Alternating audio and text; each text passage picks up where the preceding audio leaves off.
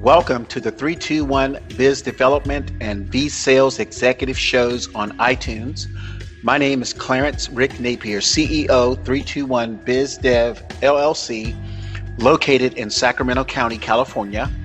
321 Biz Dev LLC brings a combination of sales system training, business development services, and website design to worldwide business owners of any size. Our businesses people, our product is sales performance. We tell business owners exactly what they need to know and why they need to know it without any gimmicks or fluff. We know what the sales performance struggle is like because we were once there too. The 321 team can help business owners meet or exceed their revenue expectations. 321 is the company to call if you or your sales team want to master the following four main sales functions contacting, prospecting, appointment setting, and closing. 321 Biz Dev services are available worldwide where the English language is spoken. We can be reached toll free in the US and Canada at 833 321 3212 or using WhatsApp if you are uh, located outside of North America. And you can reach us on WhatsApp at country code 1 415 515 6760. We have over 117 hours and 279 episodes of business development content and interviews with business owners from around the world. So, hello, today is May 5th, 2020, and uh, today we're going to talk about something that's very timely with this political election coming up um, in about six months and some change. And the title of today's podcast episode series is Fighting Socialism and Communism in America. So you will hear about six different topics on this podcast segment.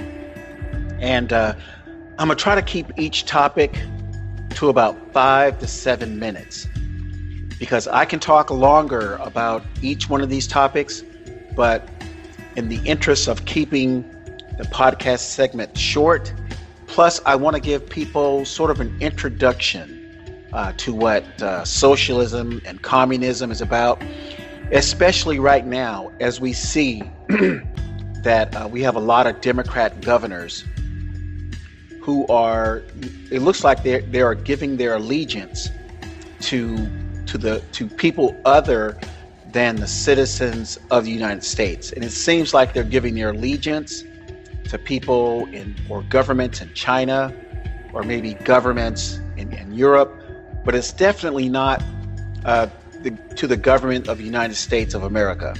So if you hear me pause for a second, I'm taking a sip of water. Uh, this is uh, allergy season for me. My voice is a little more clearer uh, in the winter and in the fall, but in the summertime, it gets kind of raspy. And some people say it's sexy. I'm not sure, but I will definitely take some sips of water to keep my, uh, my, my, my throat clear. So here's the first one. So before I talk about the, uh, the six different topics I want to uh, discuss today, today, May 5th, I need to give people a little background about who I am and what my experience level is and uh, what I have seen in my 50 plus years of living on this earth. Okay, so I've been in the people business ever since I was like 16 years old. When I first got my first job at a Bonanza sirloin pit uh, in Tampa, Florida. And uh, quickly, I went from busboy to assistant manager in about 24 months. And um, before graduating from high school in Tampa, I went from making like a, a, very small amount of money. I, I don't even want to tell you what the money was back back in those days, but I'll just put it this way. I was making, if I had to put what I made at 18 years old as a, as an as a hardworking assistant manager at this restaurant, I would say based on what someone was making who either worked who who wasn't like an adult and had five years of work experience or maybe had a degree at that time. Let's say they were like 25 years old and, uh, and just graduated from college and they were working full time. At 18, I was making, if I used it today's dollars, I was making about $800 per week in today's dollars at age 18 with just a high school education and uh, preparing myself to go to college at the University of South Florida uh, in Tampa. Go Bulls. So fast forward, I, was, I spent some time in the military, about six years active duty, six years in the, the Air National Guard here in California. And simultaneously, while working in, in the Air National Guard, I was working in corporate America and, and finishing up college at Golden Gate University in San Francisco uh, as a business major and a minor in economics. Now, instead of taking just one economics class, I took about six economic classes because I was fascinated by the subject. I was fascinated in a way because I didn't know about communism and socialism. And uh, so I was fascinated to learn about these three economic systems. And I just want to tell listeners today that less than 1% of college graduates study economics. So that means I did the I did the I, I saw a report on this and it was like 0.9% or one out of 111 college students study economics. Now, these are the people who are in college that take a pass on economics. And when I say take a pass, I'm not saying they didn't want to study economics. I'm saying that their career choices did not include any study in economics. So that's one out of 111 college graduates who only studied economics. So, what does that mean? That means if you didn't go to college, or if you are working as a white collar business professional, and that is an attorney, a CPA, uh, a dentist, a plastic surgeon, insurance broker, or a real estate broker, chances are you might be one out of that 111 college graduates, or worse, you know, including those white collar small business owners, it's possible that you have never studied economics ever. And you could be 25, 35, 45, 55. And what that means is the way you think about uh, you know, you know business, the way you think about your work, the way you think about politics may not it may not even include the economic ramifications. And I see this often when I talk to people. I will I will talk to people and I will hear their rationale about uh, how they think about about life, how they think about work, how they think about society, how they think about politics. And I can tell that there's something missing, something big, something major that's missing, and how they came up with their conclusions. So it's time to take a sip of water. And it's not their fault. It's not their fault that they come to these decisions uh, without thinking about the economics ramification. And, and it's because they never studied it. So, therefore, how could um, thinking about the economic implications ever be part of the rationale. So, fast forward 2014, I started a consulting firm uh, designed to help white collar small business owners. And that's the attorneys, the CPAs, the dentists, the plastic surgeons, insurance brokers, and, um, and real estate brokers. And the reason why I mention that is because what I see happening today of how people make their, their decisions about their lives, about society, about uh, how they make money, and, and politics has a major overlap into what I do every single day with uh, white collar small business owners. And essentially, what I do with what I do for white collar small business owners, I help them understand how to use a system to run their businesses. And I also work with them to help them find clients. And I will tell you, it's, it's a tough business that I'm in. Um, it's tough because the majority of people that I work with, I would say 90% of the people that um, I choose or I select to begin a dialogue of working with, most of them do not really want to work their businesses. They really just want the money. But in order to get the money, there's certain things you need to do as a business owner. And most do not want to do that. In fact, most of the people that I start a dialogue to, of, of working with, the majority either do not know what socialism or communism is, and there's a, a large percentage of that segment. 50% do not like capitalism, at least their interpretation of it. But they're in business to, you know, to make, you know, 50,000, 100,000, 300,000, you know, a half a million dollars per year. And uh, it's just um, very interesting what I have learned in the last, uh, you know, six years or even 10 years, or even if, if I go back 20 years, when I first started seeing this socialism, uh, communism thing uh, rear its ugly head. So I've seen this for a long time. So this today's podcast will talk about fighting socialism and communism in America, especially under this Wuhan flu, this Chinese Wuhan flu environment, which I think the disease was legitimate, and I think it's nothing more than the flu. But it's the the hoax is how these government Democrat governors conspired to hurt the American economy. And not just the world economy, I mean, not just the US economy, but the world economy. I have friends and clients in India, uh, friends and clients in, in England, friends and clients in Dubai and in Barcelona who have this fear of this Chinese Wuhan virus, and it has collapsed their economy. So, starting today, May 5th, we have about six months before Election Day to re elect uh, President Donald Trump. So, this podcast will talk about six subjects that I want everybody to pay attention to.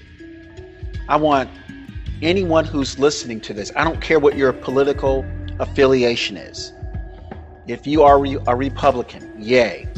If you are a Democrat, yay, yay. If you are independent, triple yay. But everybody needs to listen to this this short podcast, which might be, like I said, six to seven minutes per episode. So it may be 30 to 40 minutes. But I want everybody to, to listen to this podcast episode because you probably won't have a dose of what I'm talking about in this episode ever because there are so many things happening right now. Uh, Donald Trump can't do it all. And unfortunately, he doesn't have a lot of people that can talk about this subject of capitalism and how capitalism is much different and and more favorable to Americans or freedom loving people. And shouts out to the patriots in Canada.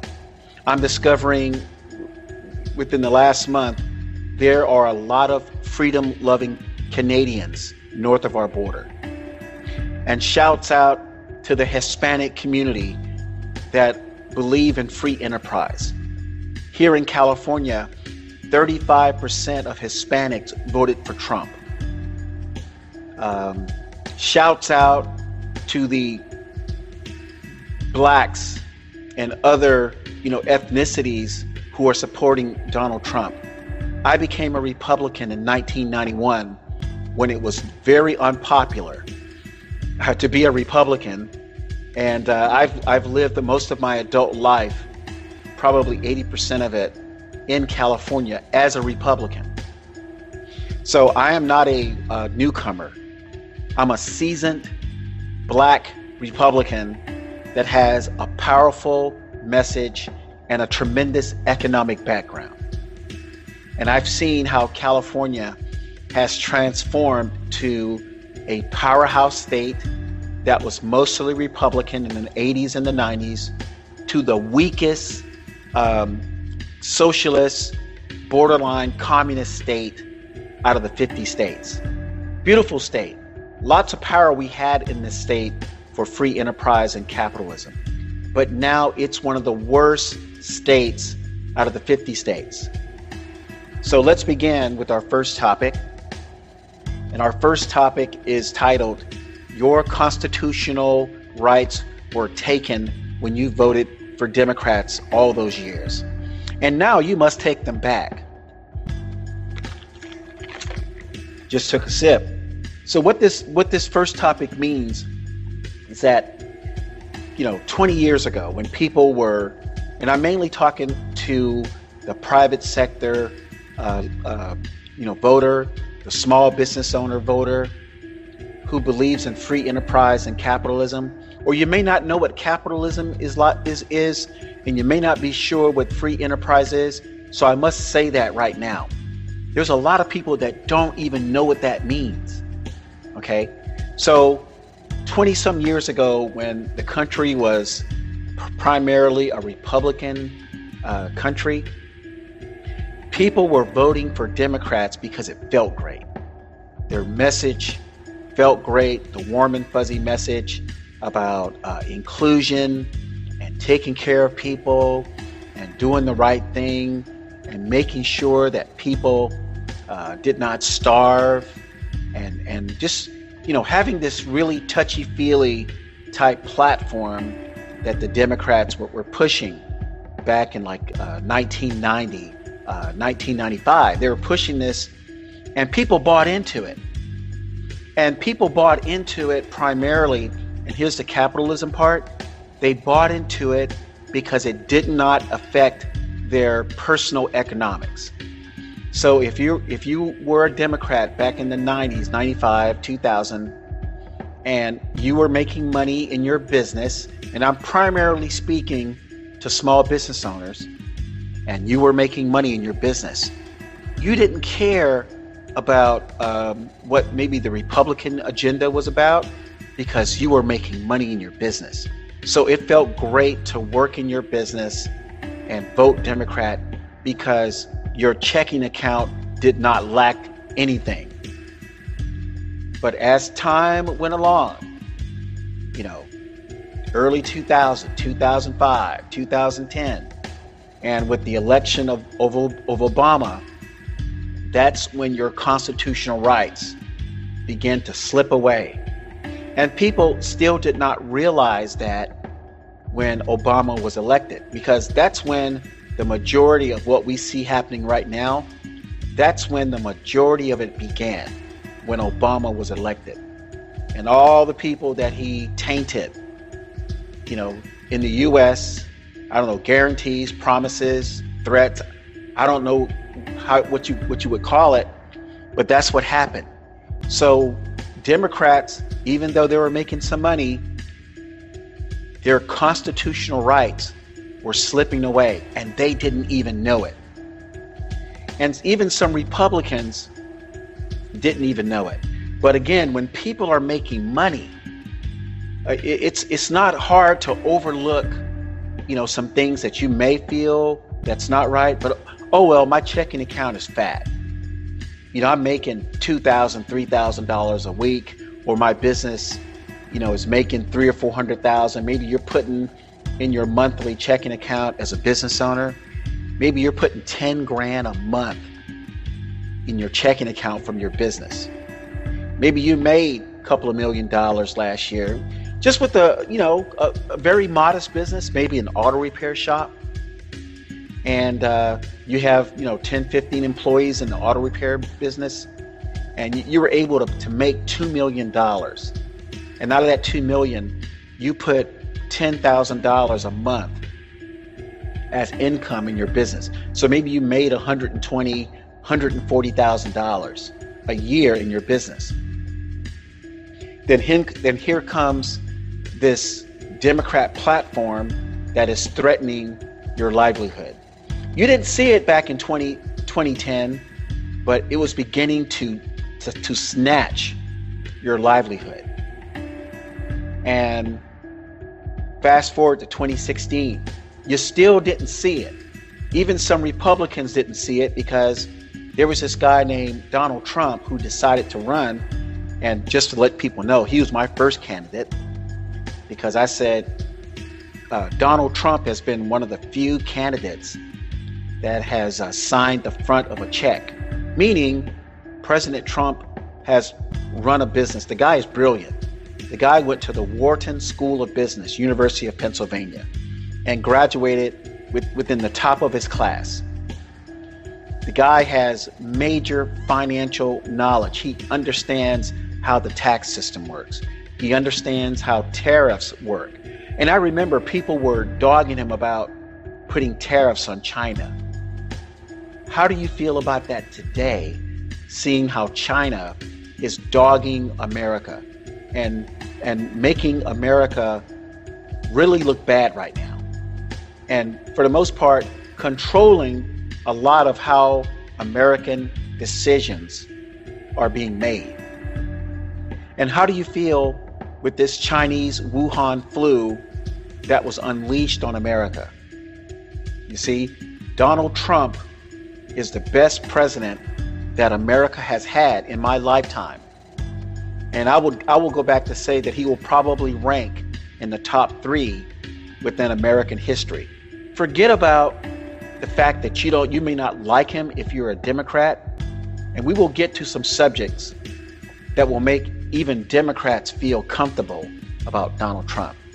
So now you must take your constitutional rights back. And so when I say constitutional rights, I'm really talking about capitalism. Because capitalism did not really appeal to people until the lockdowns happened and people start losing their jobs and people started losing their businesses. That's when capitalism became a reality.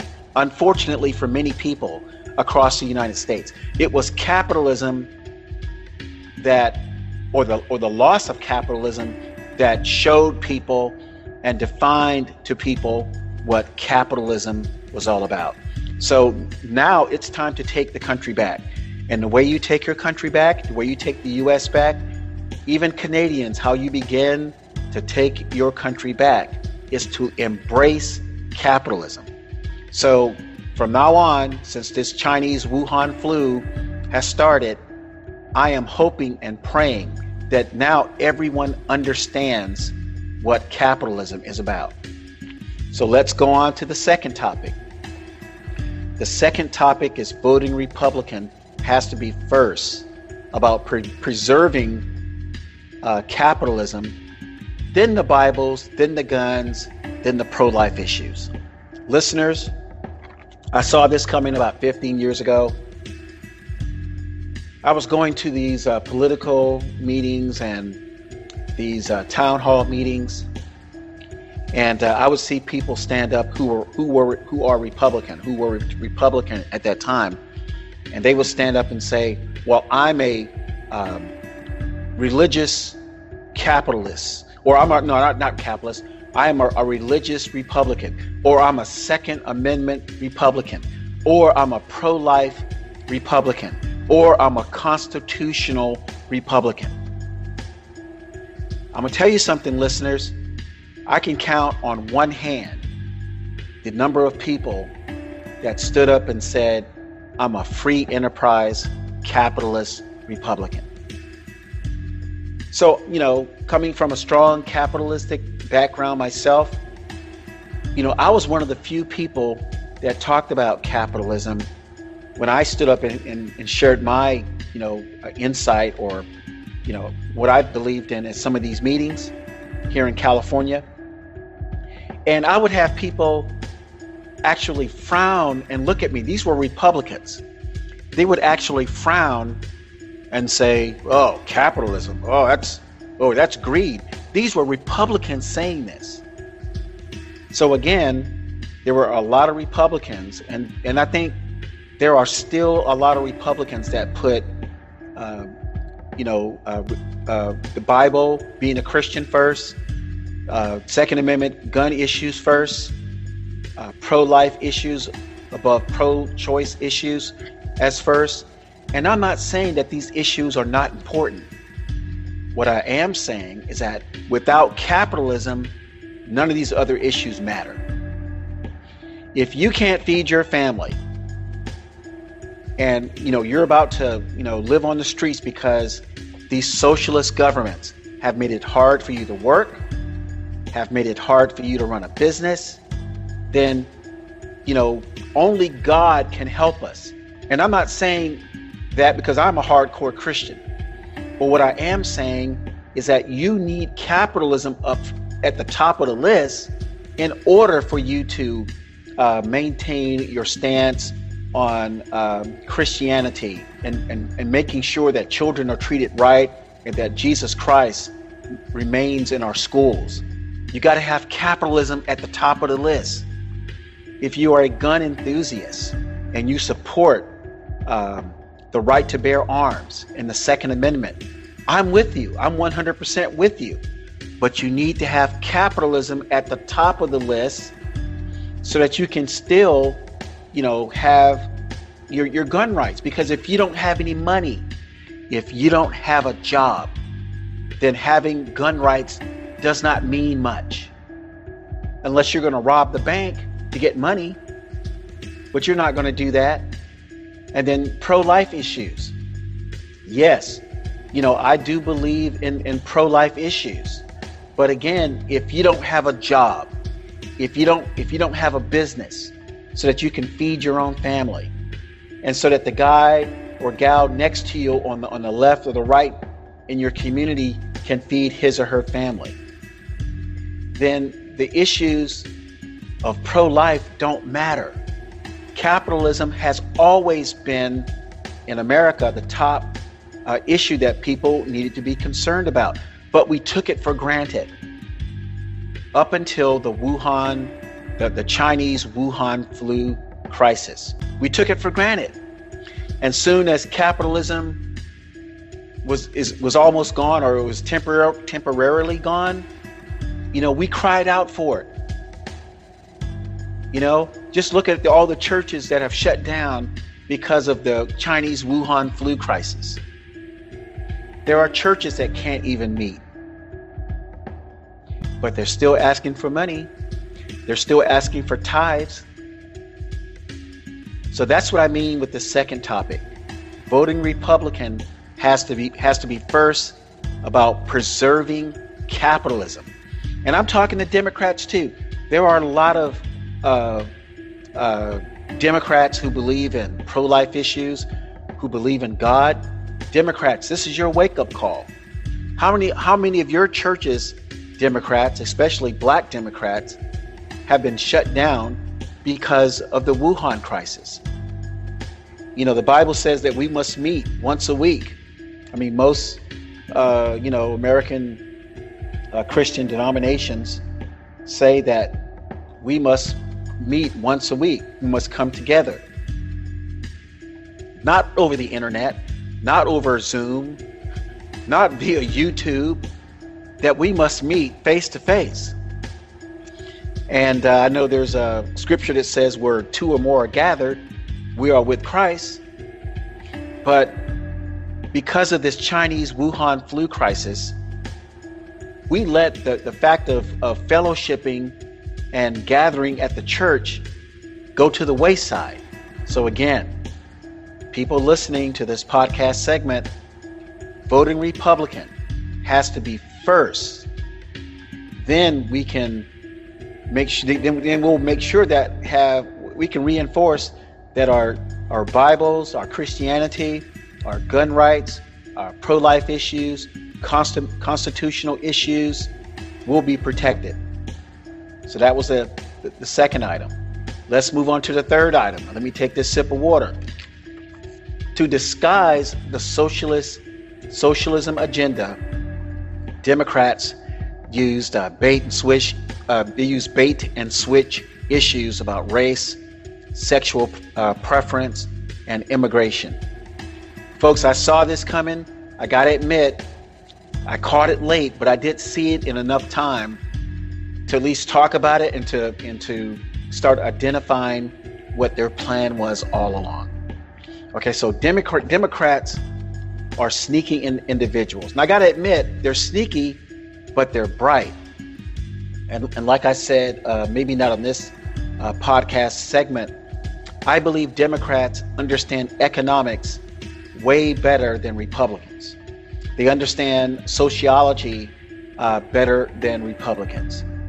So what Democrats did, as I continue to talk about this third this third topic, they use these bait and switch issues. And the bait and switch was I'm gonna talk about, you know, how I mean, Democrats said they're gonna talk about how much they care about the black community, how, how they care about, you know, black issues, Black Lives Matter, um, p- police brutality essentially what they were doing, they were saying, blacks, vote for Democrats because we care about the about blacks being shot by cops. We care about all the statues in the southern states that have uh, that that may be symbolic of of the Confederate, you know, racism as they call it. I grew up in the South. All my life, all my my first 19 years on earth, I grew up in the South. I lived in Mississippi for a year and a half. I've um, hung out in Louisiana. I've been to Alabama. I've been to Georgia, South Carolina, North, North, North Carolina. I, I, I would say uh, the, the initial part of my life was spent in the South.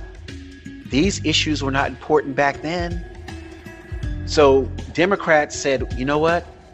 What we can do, we can bring up all those Confederate uh, monuments in these southern states, and we can get blacks to uh, embrace uh, Democrats because we're, we're going to go after those so- southern states and those southern monuments to keep blacks voting Democrat. And that's what they did. The Black Lives Matter thing, that started out as a hoax. Remember that? That's when um, the Ferguson, Missouri thing came up and the the the young man, rest in peace, don't like to see anybody get shot. I don't care what their race is. But the guy, Mike Brown, harassed the store owner in, in, in Ferguson, Missouri. Prancing down the street, he encountered a cop. That, uh, that was that the cop identified him as someone who just pretty much robbed a, a like a local grocery store, a, a, you know a mom and pop grocery store. Cop sees the guy, confronts him. Mike Brown attacks the cop in his own car, in the cop's car. Uh, the cop struggles with Mike Brown in the cop's car. Mike Brown gets up, walks away. Cops tells him to halt. Um, Mike Brown charges the cop. Cop shoots Mike Brown. So what is the story? Oh, Mike Brown had it, has his had his hands up. Well, a, a grand jury with a lot of black people on the grand jury said that that was untrue. These are eyewitnesses that were there, that were black, and said the Mike Brown uh, story that was told by some of Mike Brown's friends that he had his hands up was false. And the grand jury said it was false, and Black Lives Matter was formed since then. Same thing with the with the incident in in Florida uh, with the uh, the Hispanic guy and and and the uh, and the uh, the Skittles guy. I can't remember their names right now, but those two things birthed the Black Lives Matter movement, and the the the, the things that the items that they they say that that started Black Lives Matter were untrue. So the Democrats embraced it. They ran with it. You had um, Al Sharpton out there, you know, promoting it and all these other people promoting it. And it was only to disguise the socialist agenda. The same thing with the sexual preference thing, the LGBTQ thing. These Democrats didn't care about people's sexual preference. All it was was to get people to vote Democrat using these um, these trigger issues, I call them. Here in California, I think it was Prop Proposition 8. It was defeated twice in California. Proposition 8 was recognizing gay marriage. It was defeated twice. And the black community defeated it with like a 80, I think it was 82% um, in favor vote of Prop 8 to um, not recognize gay marriage. So in California, Prop 8 was defeated twice. But back in 2009, 2008, it was signed into law by some rogue California Supreme Court judge who happened to be a homosexual. And then Obama pretty much signed off on it without it going through the democratic process. So it became law by executive order. And again, it's only it was only to to get people to continue voting Democrat. Because these people don't really care about that. And the population of the LGBTQ community is small. I heard it's less than 2%. And then the final issue was illegal immigration. So here in California, um, the California government gave out California IDs to illegal aliens. Well, that made them feel great. It made some Hispanics feel great that, that were here illegally. So they so they continued to vote for Democrats based on these trigger issues. But I'll tell you what, as I wrap up this episode, with the Chinese Wuhan flu and the Democrats feeling that they have uh, some momentum to totally convert America to a, a socialist, communist country, how often do you see Democrats talking about black people, LGBTQ people, or illegal immigrants? They haven't talked about those trigger issues in a long time, especially for the last year, and, and especially since this Chinese Wuhan flu thing popped up. They have not even mentioned anything regarding black people. They have not mentioned anything regarding sexual preference. They have not mentioned anything about illegal immigration because they sense they have enough momentum to move a socialist communist agenda on the American people. And I'm just going to tell you something. Everybody needs to read the Communist Manifesto, and everybody needs to read or listen to this YouTube video. I think it lasts about 12 or 14 minutes. There are several out there, but every American, Republicans, Democrats, independents, black, white, straight, gay, you know, Asians, everybody needs to read the Communist Manifesto, which was a, a, a doctrine written by Karl Marx and Friedrich Engel. Sip of water time. And basically, they outline the socialist communist agenda, and the Democrats are using that right now. They're using it. But uh, people don't know it. Some Republicans are starting to see it, and a lot of Democrats, because of this Chinese Wuhan flu thing, they're saying, What in the hell is this that's going on? And people are saying, Oh, oh, this is socialism and this is communism. And they're like, What? Oh, hell no. They don't like this. So again, the only credit I will give the Chinese and some of these socialist uh, Democrat governors in a, in, a, in a sort of a twisted way, thank you for exposing what socialism and communist is.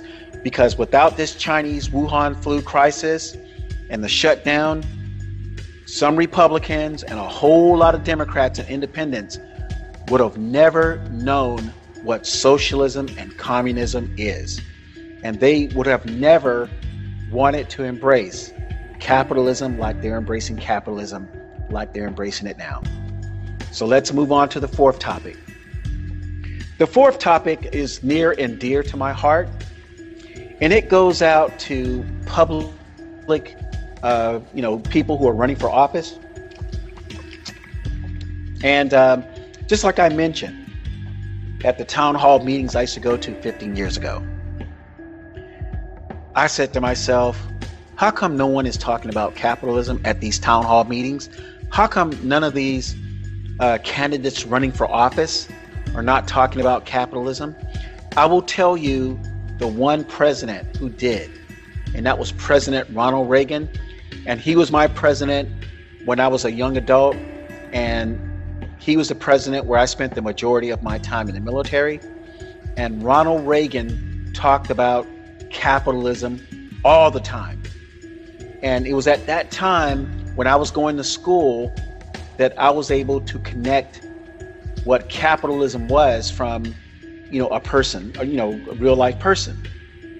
Because studying economics and capitalism without someone to connect with or connect the, the subject matter uh, with, it's kind of boring. It's kind of dry. I will admit it.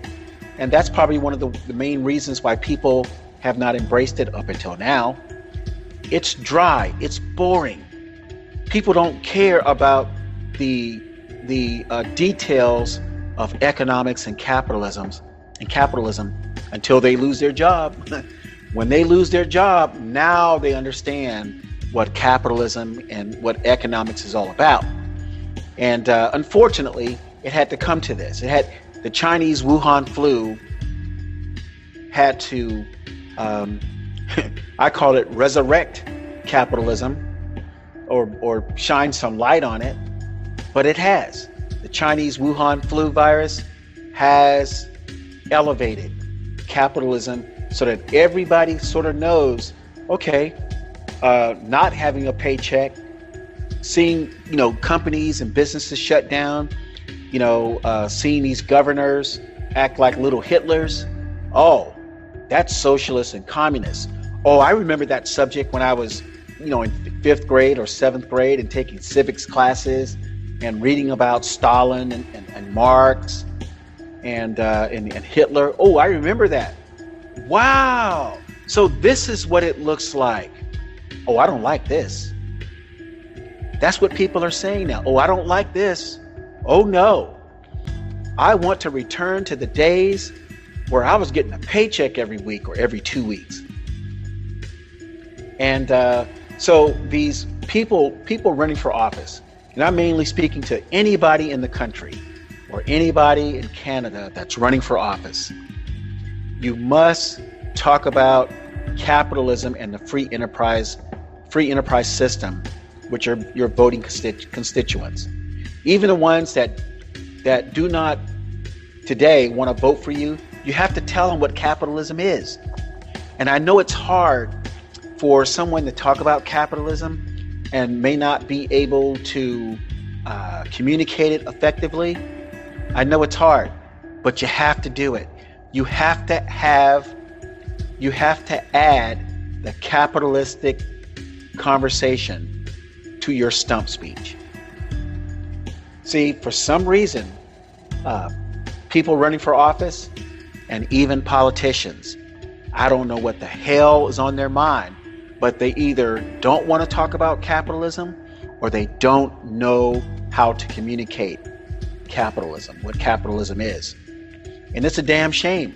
But I'm saying right now, if you are running for office and you want a chance to win your congressional seat or your Senate seat or your local state state, state seat and you believe in capitalism, then you got to talk about it. You must talk about it because the majority of people out there they don't know what capitalism is. Many think it's bad, and I will give you a great example. In several of my training sessions, my sales system training sessions, that last from one to two days. I meet with people who have businesses. I meet with people who are in sales. And I added this capitalism module, which lasts about 45 minutes, to my sales system business development training modules. I added this module. I don't know why I added it. I added it before I even needed to use it or would really see how important it was to add.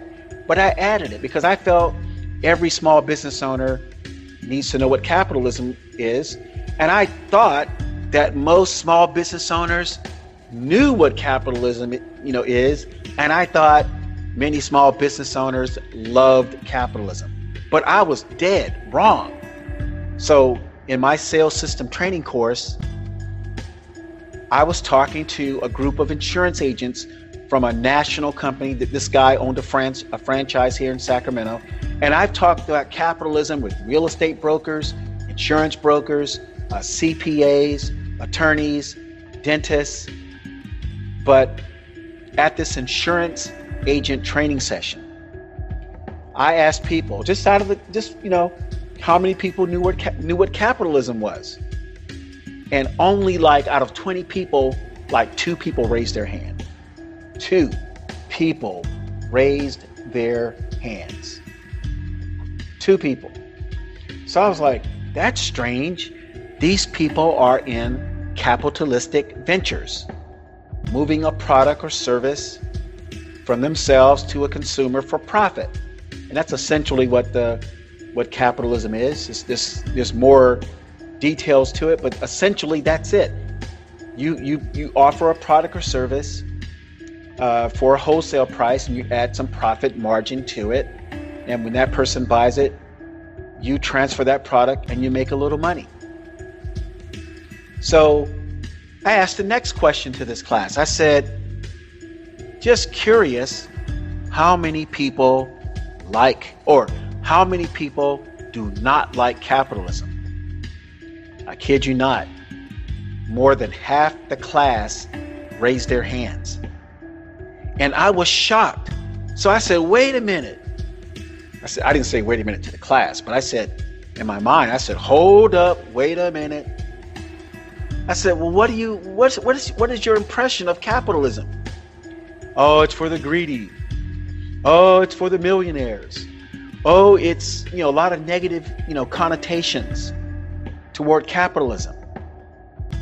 And I was like, oh my gosh. So what I did, I expanded that module to about 45, 60 minutes. And I explained to people what capitalism is. And I'll give you a short version right now.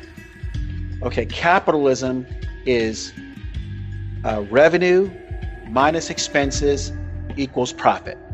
So I'm gonna use a dentist for example.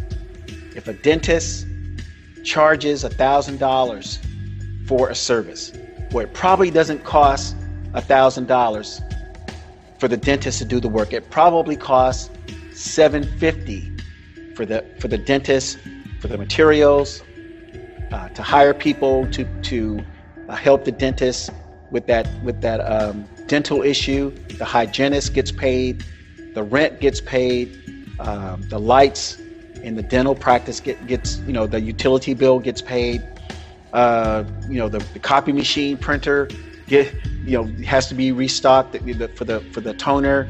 Uh, what else? What else? Uh, you know, magazines, furniture, uh, just a whole bunch of stuff. You know, taxes. I'm including the taxes too. So, out of a thousand dollars that the dentist is charging, the dentist says, "Okay, my costs are going to be 750, but what am I going to make as a dentist in terms of a profit?" So the dentist adds 250 or 300 dollars to it, and that's essentially it. And even employees, uh, even employees, you know, they're part of the profit uh, equation. So if you have a big company and that employee is making $30 an hour, well, you can bet that if the, if the company is paying the employee $30,000, $30, $30 an hour, the company must be making like a hundred or two hundred dollars for every um, product or service that's offered. So some may say two hundred dollars and the employee's getting thirty. well, the employee's getting $30. The employee's health insurance benefits are covered. Uh, PTO time, personal time off, vacation time is, is covered. Uh, the workers' comp, um, you know, bill is covered.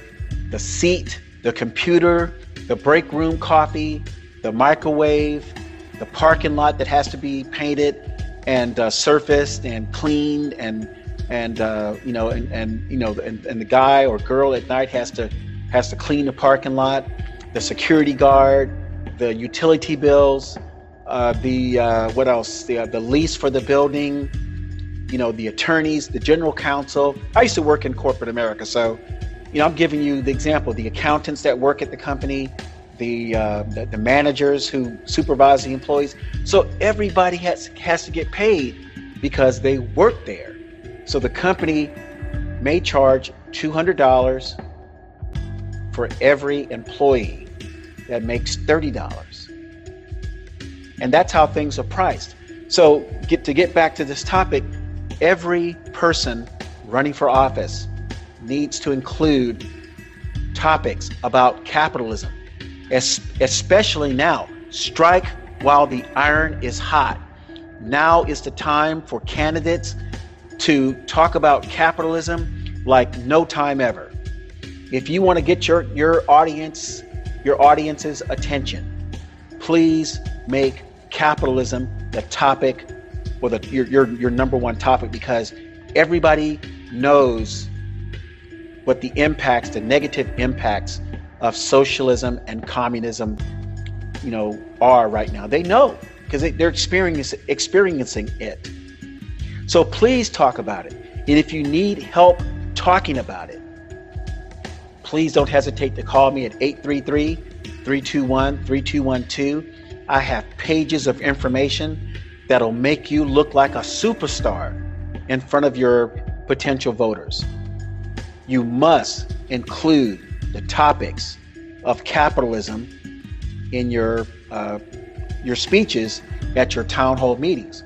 Do like Reagan did. Listen to some of Ronald Reagan's uh, speeches. It will it will just light you up on fire with excitement. Please do it. So my fifth topic, and I have two more topics to go. The fifth one and, the sixth one. Small business owners. If you have employees, you must have a capitalistic free enterprise free enterprise conversation with your staff. And I know some small business owners are like, well, I don't want to talk about profit and motives, and I don't want to talk about you know economics and capitalism. And some business owners may not know how to do it. So again, 321 BizDev LLC can help you.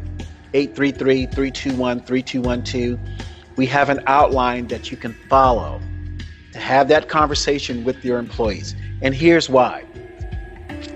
Okay, so a lot of employees they work. I mean, they're they're they're there for a paycheck, and some may say they are only there for a paycheck. Some may say that the employees that I have uh, at my company are only here for the money. So a lot of small business owners were kind of like, well, I'm not going to, you know, invest in them because they're only here for the money and uh, and you know they they're going to work here six months and quit, and uh, they're going to go on to some other company because another company is offering them more money, and there's no problem with that. You know, I would do that too. That's that's not what I'm talking about. But you know what though? It's okay for employees to want to work for the money. But and before the Chinese Wuhan flu virus, the employer and the employee may have had a um, frustrated relationship with one another. The employees coming in, well, I'm just here for the money, so I'm just going to do you know as little as I can to get the money, and I'm going to go home and I'm going to cash my check, and I'm to come back the next week and do you know average work to get that check, and I'm to continue uh, coming back and doing that for months because I know the employer really doesn't like me, the employee is using me to make a profit. And that's how a lot of a lot of employees feel. Now, I didn't feel that way when I worked as an employee.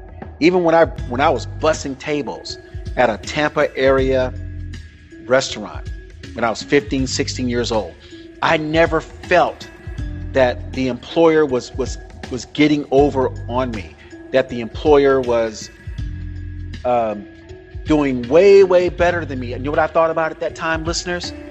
I was getting paid to do a job, and the money that I was getting, I was going to be able to do stuff with it.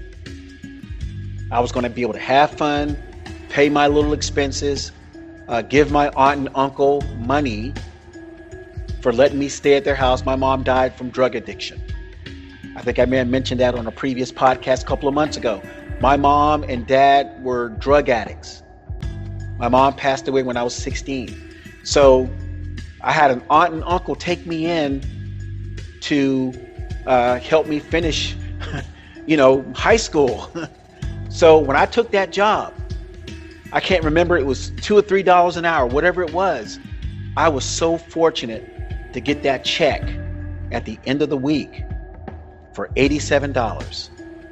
And, and not once did I think my employer was getting over on me because that $87 a week meant a lot to me.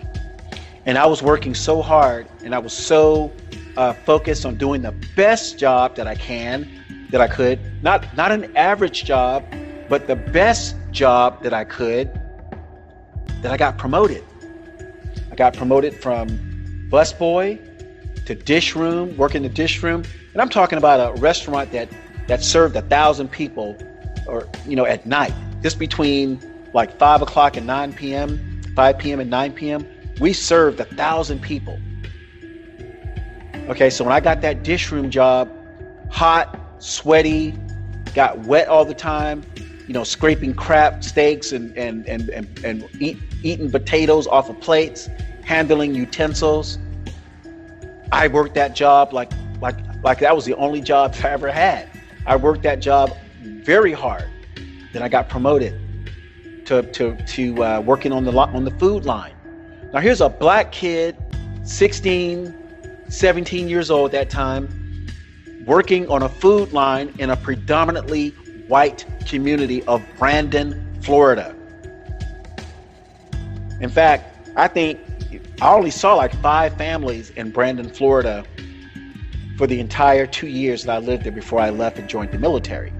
So here I am serving white people food, a black kid in a predominantly white community, working on the line, handling white people's food. And you know what? The white people didn't care.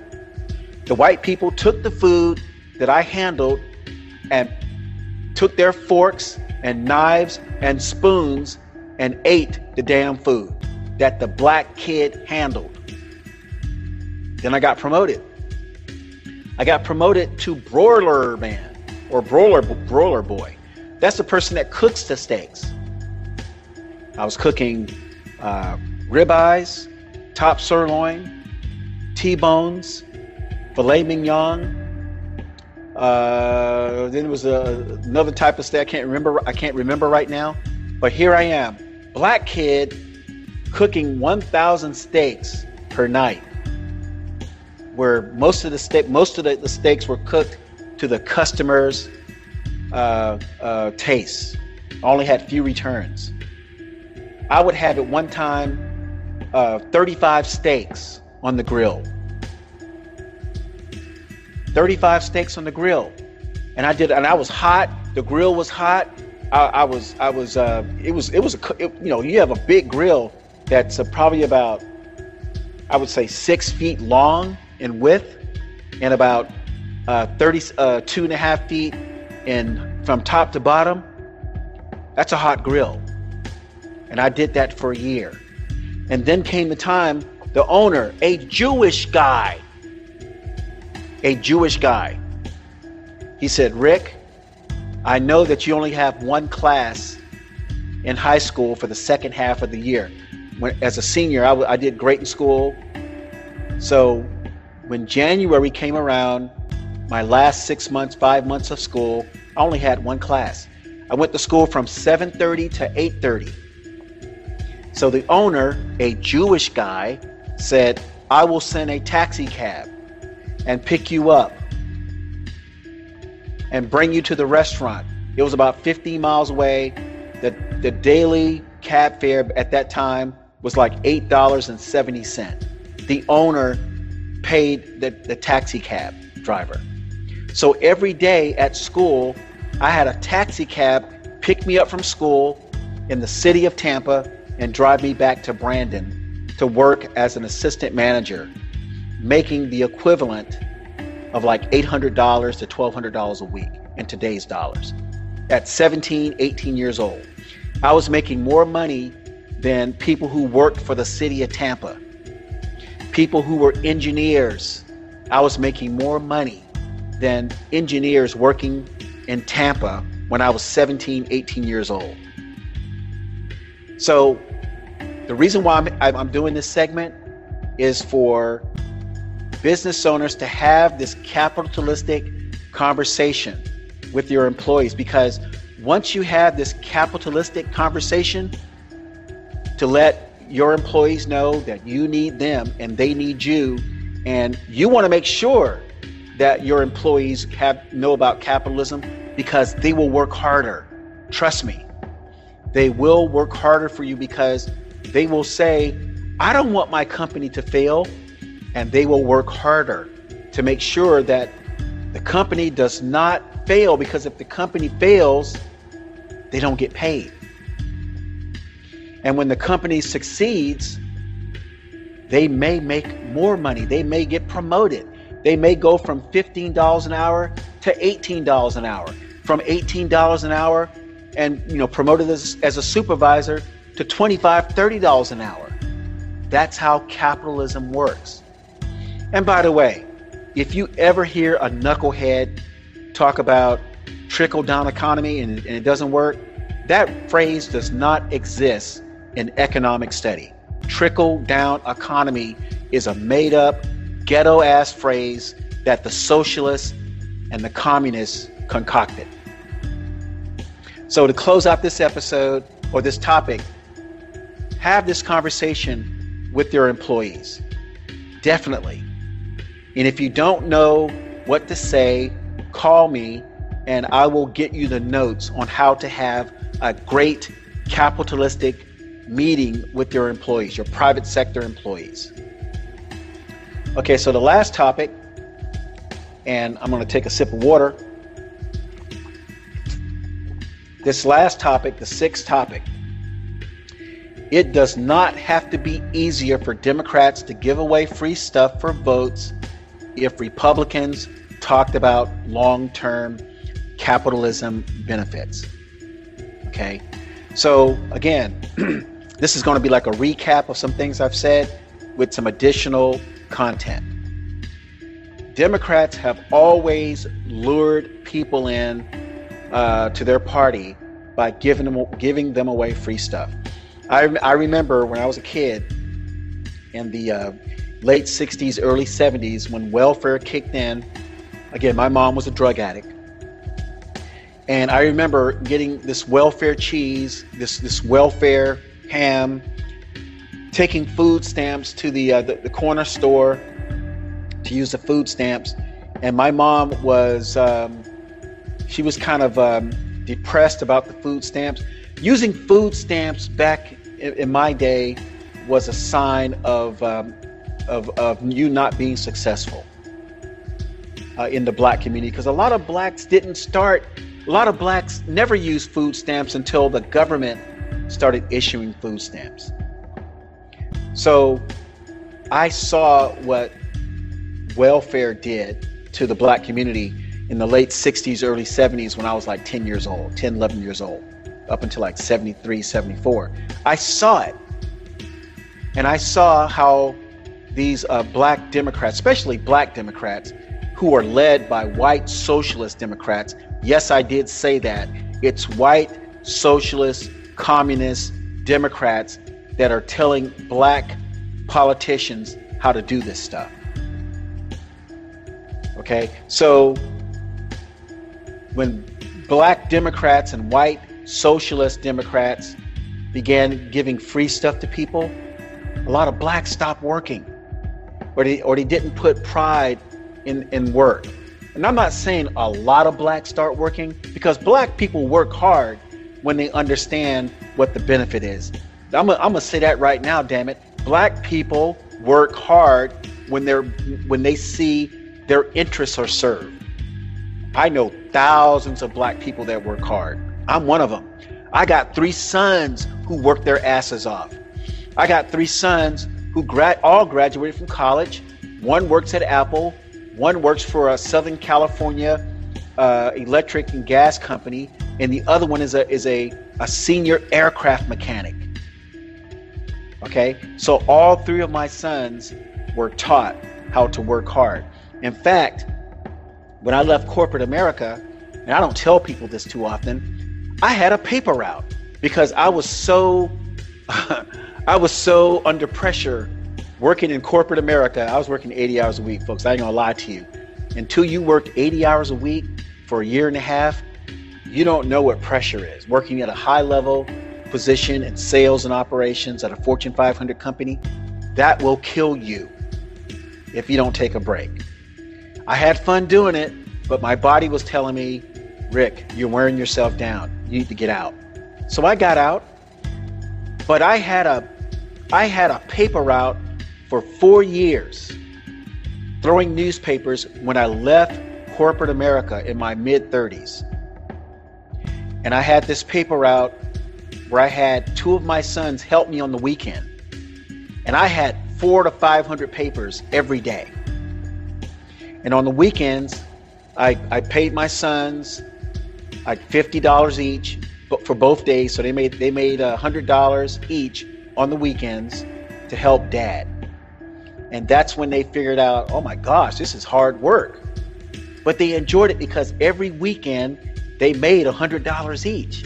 So every month they made $400 each. So that experience that my sons had at uh, let's see 12 and 14 it, it it lasted you know throughout throughout their lives today. So my sons are not loafers. My sons my sons took uh, calculus in high school because mom and dad told them to take calculus in high school. My sons took french and spanish and, and chemistry in high school because mom and dad told them to take French and Spanish. So the point I'm trying to make, there are thousands of black families that feel like I do. There are thousands of black families that want the best for their black sons and daughters. But back in those days, back in those uh, white socialist Democrat, black socialist Democrat days, the Democrats said, you know what? we can have black people voting for us forever as long as we keep giving them stuff. As long as we keep giving them stuff, they'll vote for us. And they have. Even today, 2020, uh, I think I think they said during the last election, Obama got like 95% of the black vote. Why? Black Democrats and white socialist Democrats have never give, given black people anything. Even after they promised to give them something, they never got it. So, how can Republicans talk to people, not just black people, but uh, white people who vote Democrat, Hispanic people who vote Democrat, uh, Jews who vote Democrat, Muslims that vote? You know what? I know a lot of Muslims that vote Republican. Yes, I do. I know a lot of Muslims that vote Republican. I know a lot of people from India that vote Republican. I know a lot of people from Mexico, their origin, who vote Republican. Same thing for the South American countries. Venezuela, my Spanish pr- professor in college, she was a Republican right here in California. Some good friends of mine from Argentina, from Buenos Aires, they're a Republican right here in Sacramento. I know a lot of people from Brazil who vote Republican who live here in, in Sacramento. My family background is Haitian and Cubano. I know a lot of Haitians that vote Republican. I know a, a whole lot of Cubans in Florida that vote Republican. So the point I'm trying to make, Republicans, please talk about the long-term capitalistic benefits so that when people see you, you know, Republican candidate, when people see you, they say, that man or that woman has my best interests. And your best interest should be that when you wake up in the morning, that you can go to work or open your business so you can get paid. Your best interest is also that when you go to work, open your business, or go to work as an employee in a private sector industry, that your consumers have jobs, that your consumers have businesses so that they can shop from you and you vice versa. So that when you have enough money, you can say, if you're single, you know, I'm going on a cruise. I'm going to Barcelona, Spain, like I did six months ago. Or if you're, you know, if you have kids, you have a family, I'm taking my kids to Cancun or Cabo St. Lucas, San Lucas. Or if you have a kid that's that's uh, you know young, I'm going to fund a college fund so my kid can uh, go to college. And going to college nowadays is not like it used to be. Let me tell you. So maybe your maybe your son son or daughter wants to do something else, or you know pick the right college because these colleges now are not the same as they were when I went to college. And I went to college in San Francisco, of all places, and had the best economics professor. Professor. I had the best economic professor who taught me both sides of economics. I didn't go to a college that AOC, what's her name? Uh, Ocasio Cortez. I didn't go to a college and was just taught there's the there's the, the classic side of economics, the Adam Smith version of economics. Then it's this Keynesian uh, style of economics. So when you hear people talk about socialism and communism, they're talking about Karl Marx and Friedrich Engels, communist, uh, socialist stuff, and they're also talking about the Keynesian, or some people call it Keynesian, but I remember, remember my professor calling it the Keynesian model which means the Keynesian model is about the government making most of the economic decisions. The Adam Smith model, which started in 1850, which is also coincidentally the birth of the Republican Party, talked about low go- uh, limited government, lower taxes, um, uh, the free enterprise system, the same system that the black uh, historian and and uh, and politician and community organizer Frederick Douglass talked about. So black Democrats who talk about Frederick Douglass, yeah, they talk about he was like a, a you know a black uh, you know celebrated person, but they never talk about he was a capitalist. Frederick Douglass was one of the few black people that promoted capitalism and the and the uh, Adam Smith model, the model uh, that, that Adam Smith, who was actually, I think he's from Ireland or Scotland, um, he promoted when he came over, when, when the colonies and the Constitution was written. He promoted the low government, I mean, limited government, free enterprise, low tax form of, of uh, economics. So, anyway, listeners, I want to thank you for listening to this podcast. This podcast may be about an hour long. I didn't want it to be too long. I think it was long enough. I added some stuff that I thought was very important with this upcoming ele- election.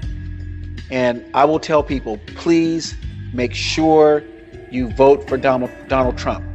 If you are a, uh, a Democrat and you're saying to yourself, I don't know if I should vote for Donald Trump all I got to say, if you're a private sector worker or you happen to be a Democrat that had a small business, look at how your business has been functioning over the last 60 days with this Chinese Wuhan flu virus crisis.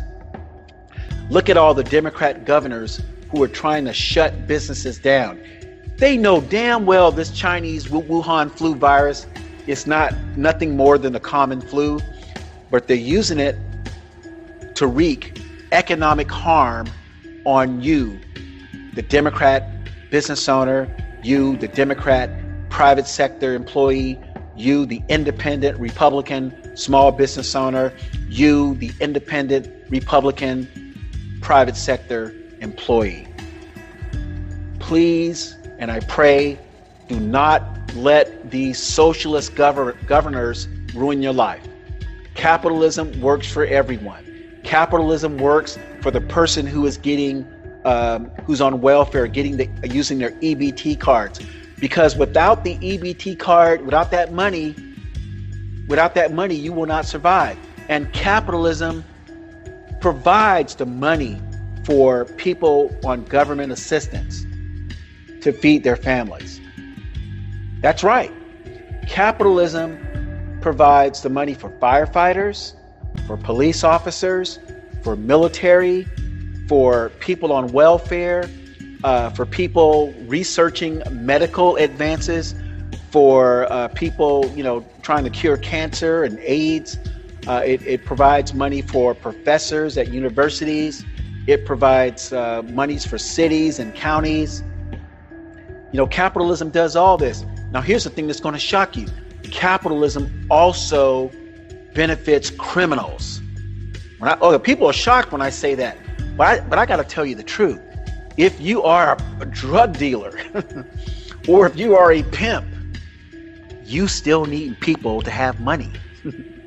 I know that sounds kind of twisted and, and sounds kind of dark, but even people participating in criminal activity, they also need capitalism to work because when people have money, not everyone buys a Bible.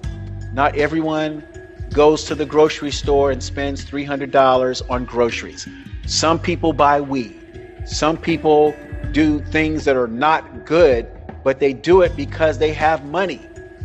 So I just wanted to add that last little part to let you know that every part of our society, whether you like it or not, benefits from capitalism. And if socialism ever and communism ever take place in America, every sector of our of our economy and our personal lives will will be uh, harmed. The only people who benefit from socialism and communism are the people in charge. The people in charge benefit from it. I'm talking about your politicians and the friends of politicians benefit from it. I was in Los Angeles and I'm about to close. I was in Los Angeles about two years ago on business and I saw these Chinese people getting ready to head back to China. And they had iPads, they had uh, MacBooks, they had all the, they had Louis Vuitton uh, purses, the girls did, and they had uh, like Nike shoes on and all this stuff. And I was like, man, I thought the Chinese people were poor. And this guy sitting next to me goes, man, those aren't the regular Chinese people. Those are the children, spouses, and workers of the Chinese government. Yeah, you could, if you work for the Chinese government and you're a high level person, yeah, you can travel because the Chinese government only allows uh, people who are wealthy to benefit from communism and socialism. Same thing is true for other socialist and communist countries. And the last thing I want to add this is kind of funny.